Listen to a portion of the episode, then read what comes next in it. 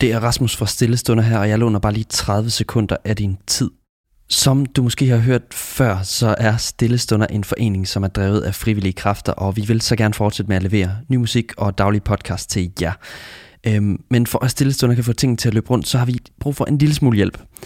Hver år der har vi nemlig brug for at få 100 gavegivere, som giver en gave af 200 kroner. Det er nemlig et af kravene for, at vi kan være en såkaldt paragraf 8a godkendt forening, som i sidste ende betyder, at vi kan give fradrag til alle jer, der faktisk støtter os økonomisk. Så jeg kunne mega godt tænke mig at appellere til alle jer, der bruger podcasten dagligt. Kunne I ikke tænke jer at give en lille julegave til stillestunder på 200 kroner? Vi mangler øh, lige omkring 10 gavegiver i år, og øh, så kan vi altså blive en paragraf 8a godkendt forening igen. Så hvis du har lyst til at hjælpe os med det, så kan du altså sende et bidrag på 200 kroner til vores MobilePay-nummer på 49 19 93. Og som sagt, så mangler vi altså kun lige omkring 10 gavegiver, så jeg håber rigtig meget, at der er nogen, der har lyst til at støtte op. God fornøjelse med podcasten. Velkommen til Stillestunder podcast.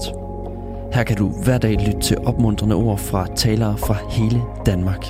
I denne uge skal vi lytte til Therese Møller fra Ukirke på Vesterbro.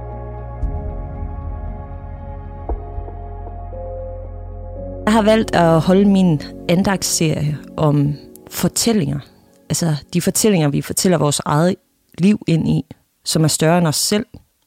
Og øh, Bibelens historie, de har vist sig for mig at være helt særlige, for det er fortællinger, der hele tiden fortæller noget nyt, og som jeg hele tiden kan blive klogere på. Jeg har valgt at holde min andagsrække om fem steder i Bibelen. Fem steder, som på en eller anden måde har været med til at forme mit liv, og den måde, jeg møder verden på. Der kommer nok ikke til at være så mange svar i mine andagter, men i stedet for, så vil jeg invitere jer med ind i en samtale om, hvad de her fortællinger kan gøre ved os. Og den første fortælling, jeg har udvalgt, det er fra Daniels bog, nemlig fortællingen om Daniel og hans venner. Og for dem, som er sådan lidt rustne, så kommer der lige lidt forhistorie. Daniel og hans tre venner, de er i eksil i Babylon, hvor de bliver lært op til at være kongens rådgiver. Men nu har kongen altså fundet på at opstille en guldstøtte, som alle i Babylon skal tilbede. Og det falder jo selvfølgelig ikke i god jord hos de fire venner, som kun vil bøje sig for Gud. Og jeg læser fra Daniels bog 3.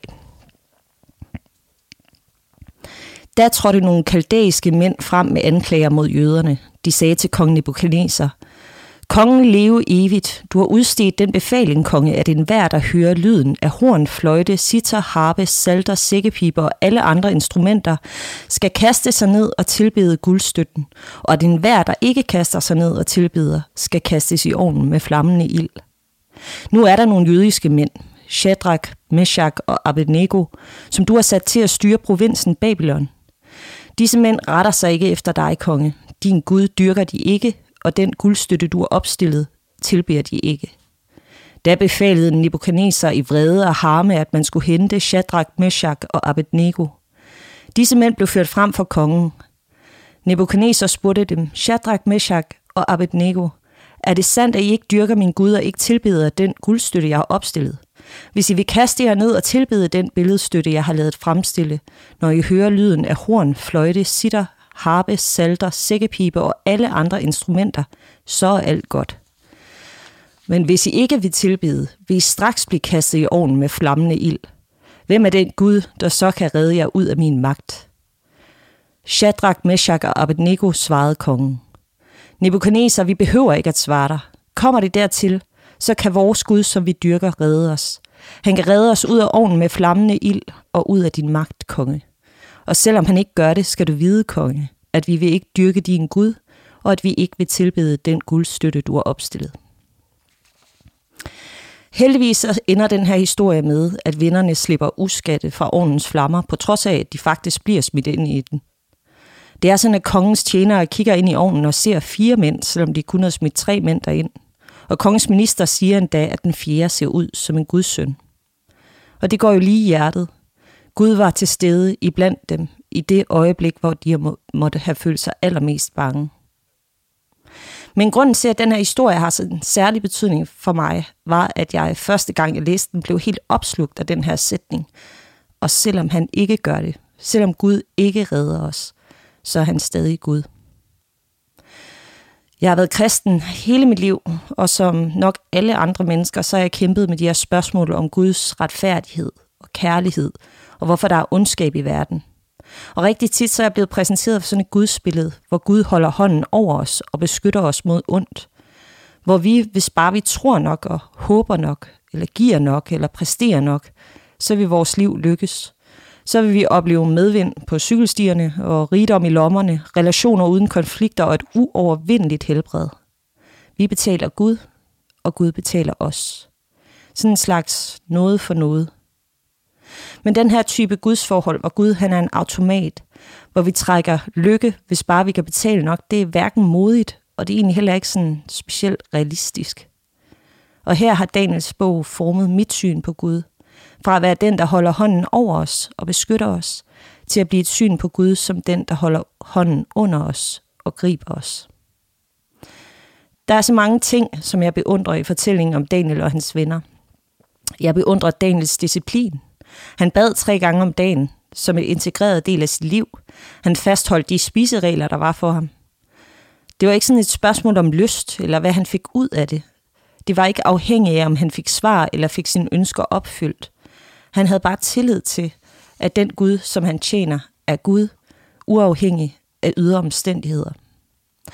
Og da Daniel senere bliver kastet for løverne, var det med det samme udgangspunkt. Han ville ikke bøje sig for kongens søn, og modigt så gik han sin mulige død i møde. Og da kongens søn ved daggry stod op for at se, om Daniel mon havde overlevet, så svarede Daniel ham med ordene, Kongen leve evigt. Selv efter en regulær dødsdom, så er Daniel helt pletfri i sin tiltale til kongen, og Daniel og hans venners fuldstændige mod og tillid til Gud endte med at blive et vidnesbyrd for Babylon. Det er en fortælling, der minder mig om, at det ikke er omstændighedernes udfald, der afgør, om Gud er Gud. Gud han er ikke et produkt, han er en relation. Og i de mørkeste timer af mit eget liv er jeg faldet tilbage på den her fortælling og sagt for mig selv, kommer det dertil, så kan min Gud, som jeg dyrker, redde mig og selvom han ikke gør det, så er han dog stadig Gud. For mig er det en påmindelse om, at intet hviler i min egen hånd, at jeg ikke er det hovedperson i mit eget liv, men jeg må overgive mit liv i tro. Der er også noget fortrøstningsfuldt i at vide, at jeg ikke behøver at regne Gud ud for at tro på ham. Bibelen er fyldt med fortællinger, hvor troende er fuld af fast sikre på, hvad Gud vil gøre, og får sagt, nu gør jeg sådan, og så gør Gud sådan. Og for mig var det en befrielse, at Daniels venner var ærlige og sagde, jeg ved faktisk ikke, hvad der sker.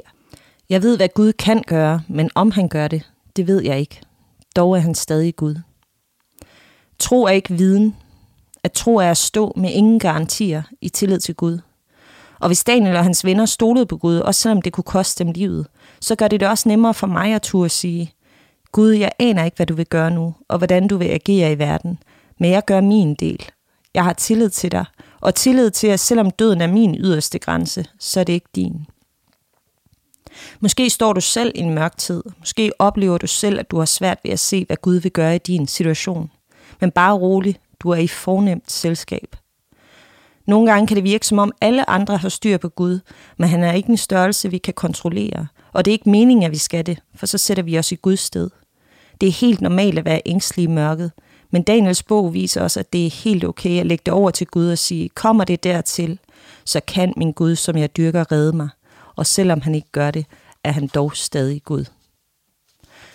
Gud har ikke lovet os, at vi lever et lidelsesfrit liv, men til gengæld så lover han at stå i ovnen med os, hvis du skulle komme dertil. Som en Gud, der holder hånden under os, snarere end over os. En Gud, der griber os, og som vi kan gribe, men kun i tillid. Må Gud sætte dig fri, til ikke at vide alting, og til ikke at have regnet det ud. Lad os bede sammen. Gud, tak, at din kærlighed til os ikke er afhængig af, hvad vi ved eller hvad vi formår, men at du elsker os som dem, vi er, med alle vores fejl og mangler. Tak, at du sendte din søn for, at vi aldrig skulle være forladte i vores angst eller ensomme i vores lidelse. Vi beder dig for, at du må give os mod, når tingene ser sværest ud, og tak, at du griber os, når vi falder, giver styrke til at gennemgå vores livs prøvelser i vidstheden om, at du er nær.